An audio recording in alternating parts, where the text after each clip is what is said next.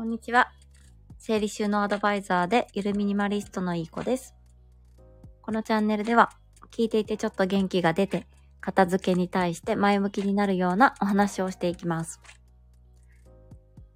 えっと、今日のテーマは家族が片付けてくれないの話をしようと思います。その前にですね、私、ゆるミニマリストになってから生活費が節約をしようと思っていなくても、突然にじゅうまんえんからにじゅうまんえんも生活費の方が下がったっていうのも結構歌ってるんですけど、そちらの証拠写真を私のインスタグラムのリールの方で上げさせていただきました。はい。ちょっと見にくいかもしれませんが、よかったら請求額の請求額をスクショしたものを載せていますので、ちょっと一部にはなりますが、証拠写真だよってことで載せさせてもらいましたので、ぜひ見てみてください。で、今日のテーマの家族が、家族が片付けてくれないの話ですけども、今日は、えー、火曜日、毎週火曜日の朝のくじから、片付けの講師仲間さんにんで片付けライブを行っているんですけども、片付けのね、インスタライブを行っているんですけど、今日のテーマがですね、家族が片付けてくれるのは意外な、家族が片付けてくれる意外な行動っていうテーマでお話をさせてもらいました。はい、いきなり答えを言ってしまうんですけども、家族が片付けてくれるには、まずは自分が片付けたいって思ってる自分が管理できるものから粛々と片付けていくっていうのが一番の家族が片付けてくれる、家族が変わってくれる最短ルートになるよっていうのが答えになります。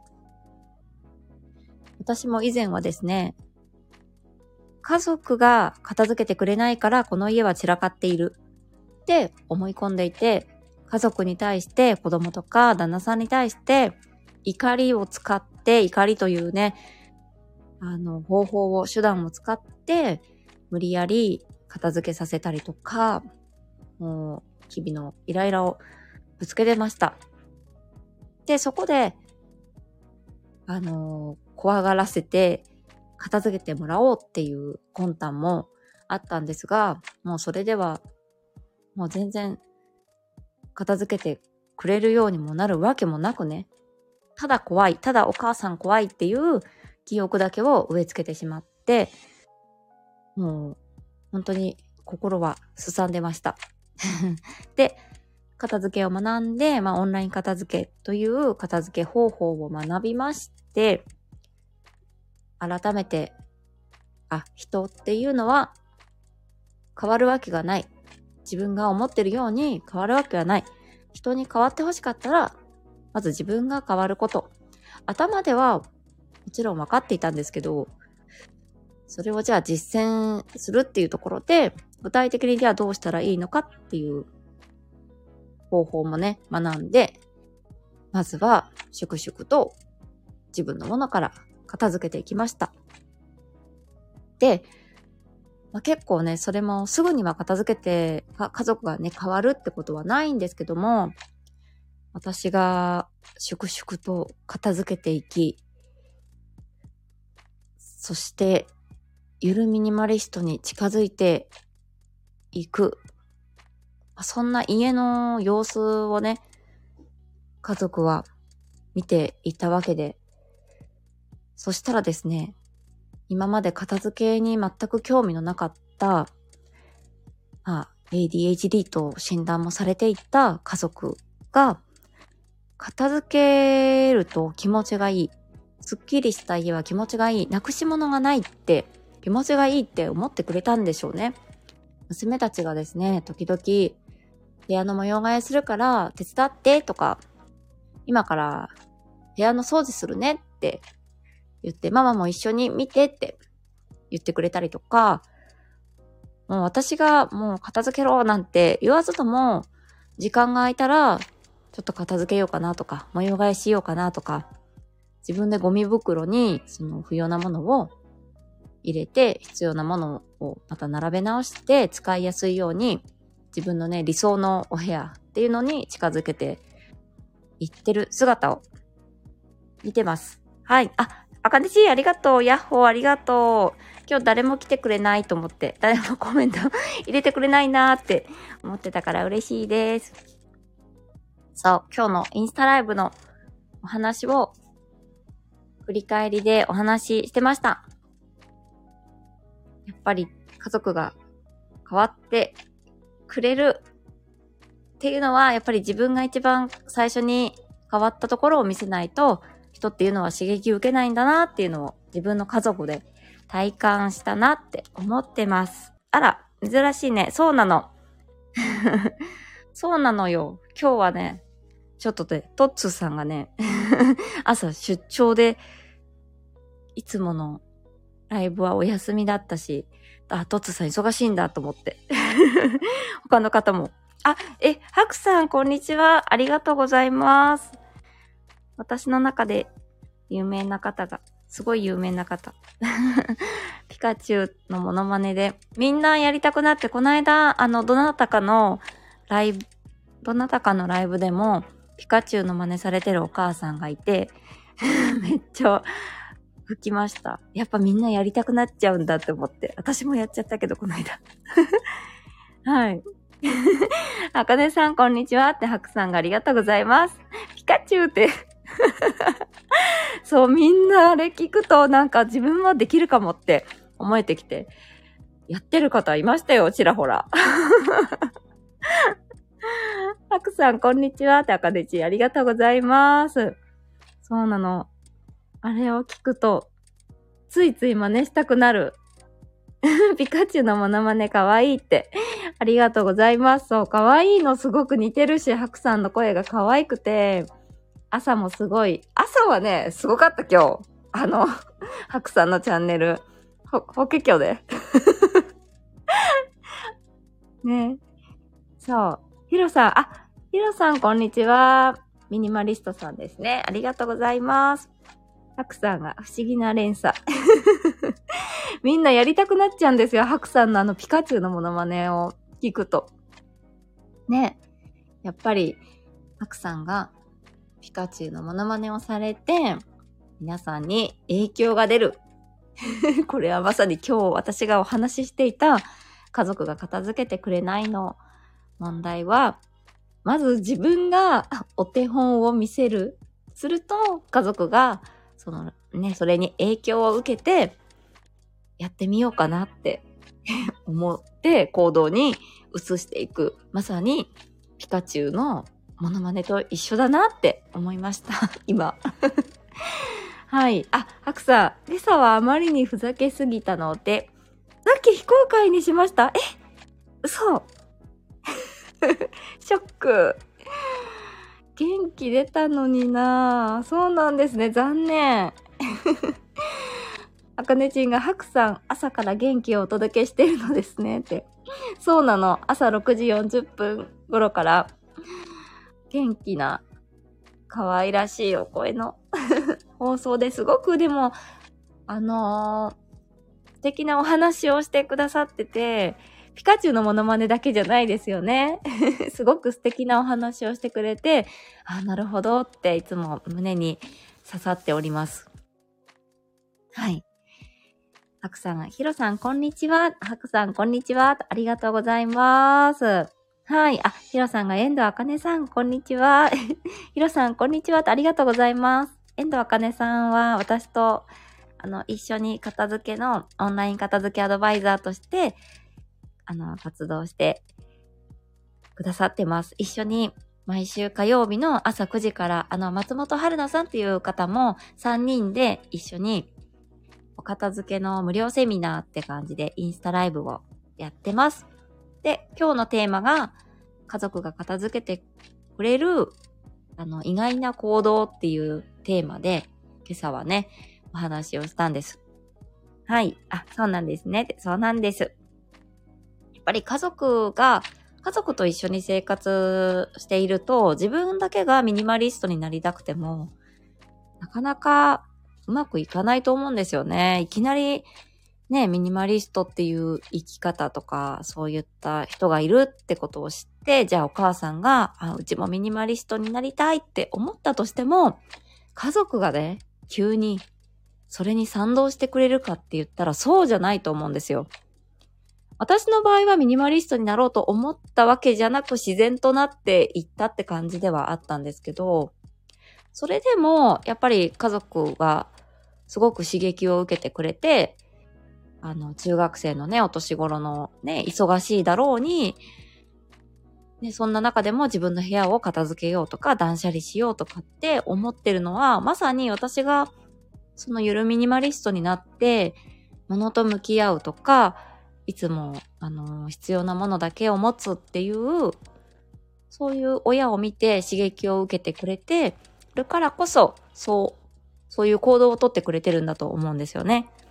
私が、今までの私のまま、お部屋時代のまま、ずっと一日中じゃあパジャマで過ごして、一日、一日中じゃないですけど、ずっとね、スマホゲームやったりとか、後片付けも全部全部家のこと後回しにしてゴロゴロしてたりとかね、かと思えば子供に自分がね片付けてないのに、もうこんなに散らかさないでよ、片付けてよ、もうイライラするじゃんなんて、あの家族にね怒ってたり、そんな姿のままだったら多分このお年頃になった娘たちも片付けイコールすごくあの退屈なもの、嫌な気持ちになるものっていう風に思ってしまったんじゃないかなって思います。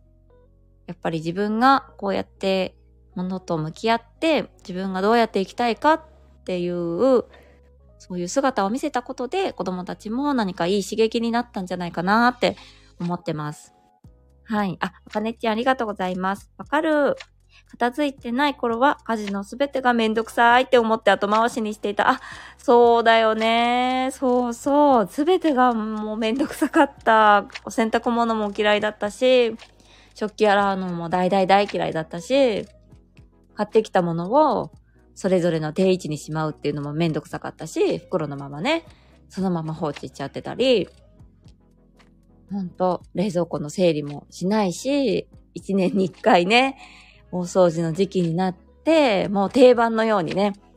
ああ、今年もこの時期が来たか。うわー、これ賞味期限切れてるじゃんみたいな。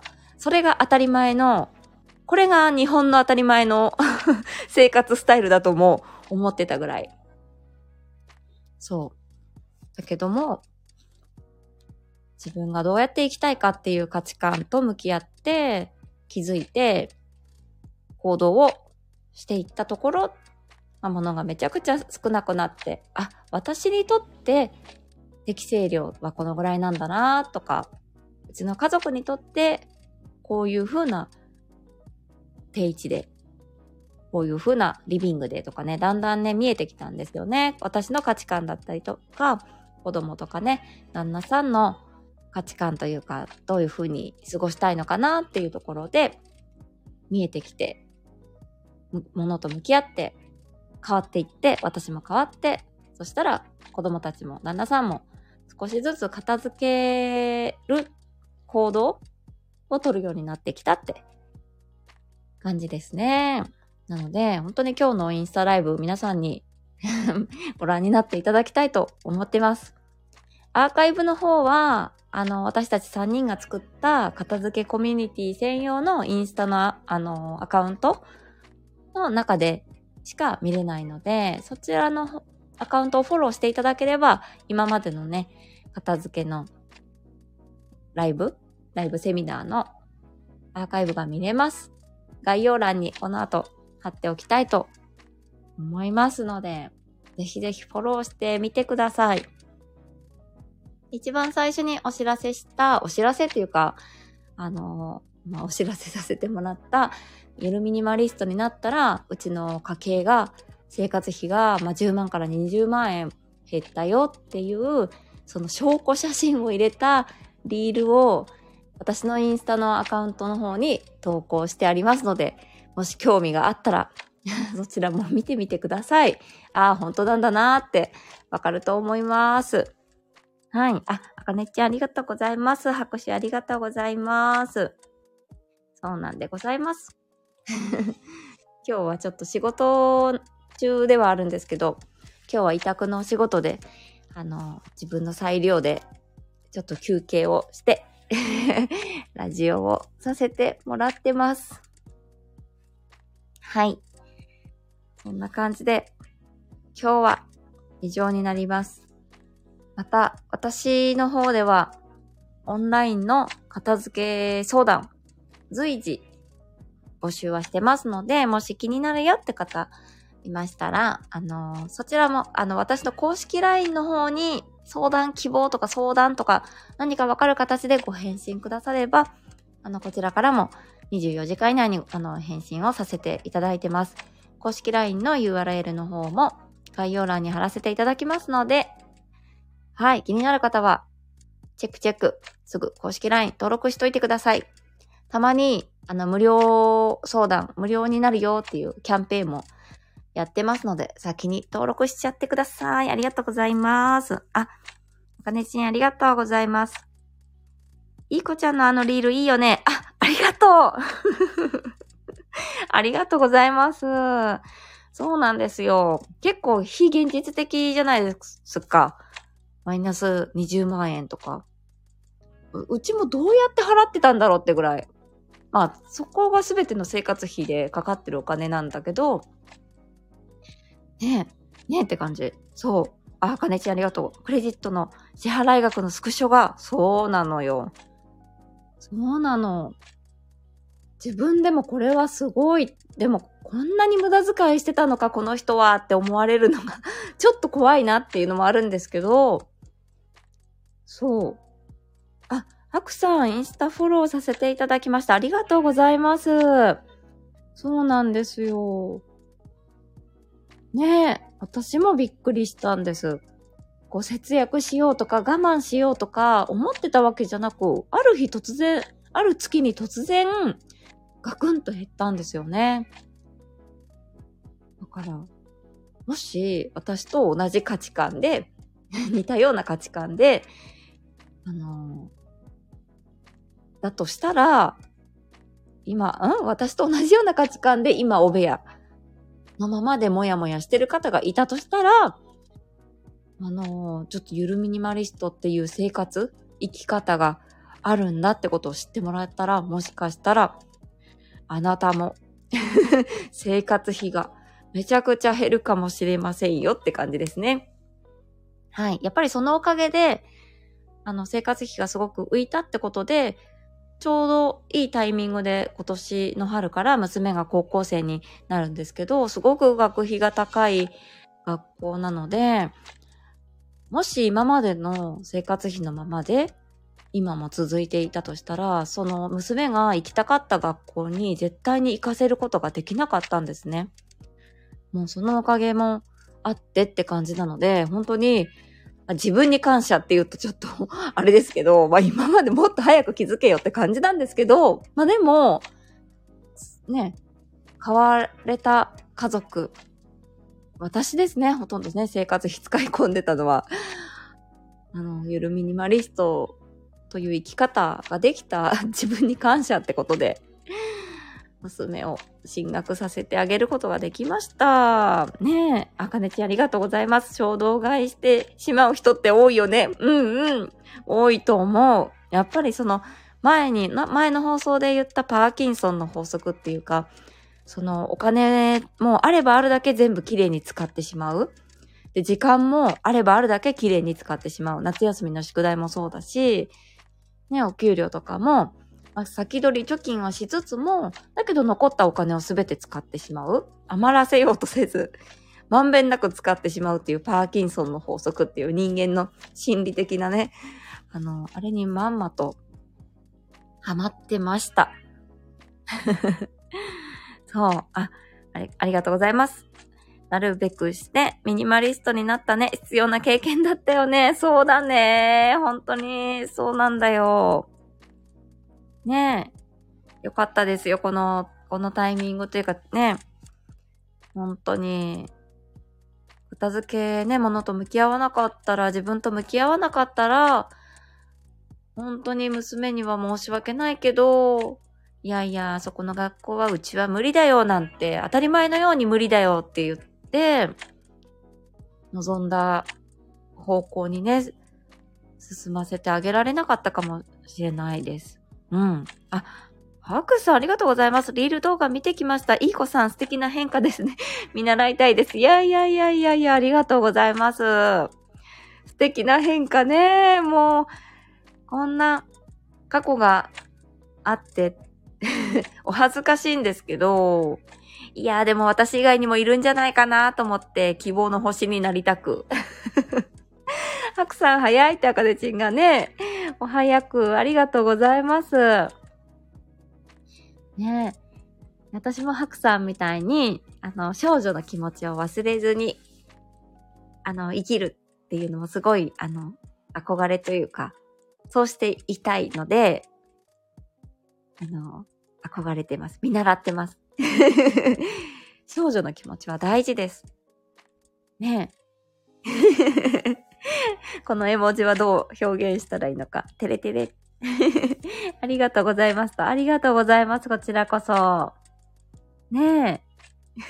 あ、あかねちん。はい。ここにいます。私も月末はお金かき集めてた。あ、そうだよね。やっぱりみんなそうだったよね。あかねちんも以前はパーキンソンの法則とやらに引っかかっていたんだね。ありがとうございます。ねえ。だけどやっぱりちゃんとこう計画、ね、お片付けもそうだし、計画してするものとか、いろいろ体感していくと、違うよね。そうなんだよ。びっくりって感じで。いや、片付けは奥深い。はい。ありがとうございます。では、今日はこの辺で、もしよかったら、ね、私たちの、えっと、片付けコミュニティのインスタグラムのアカウントも皆さんフォローして、アーカイブのね、インスタライブ見てみてください。はい。何かね、刺激になれば嬉しいですよね。ありがとうございます。ではでは、今日はこの辺で失礼させていただきたいと思います。はい。ありがとうございます。あかねちんはくさんありがとうございました。最後まで。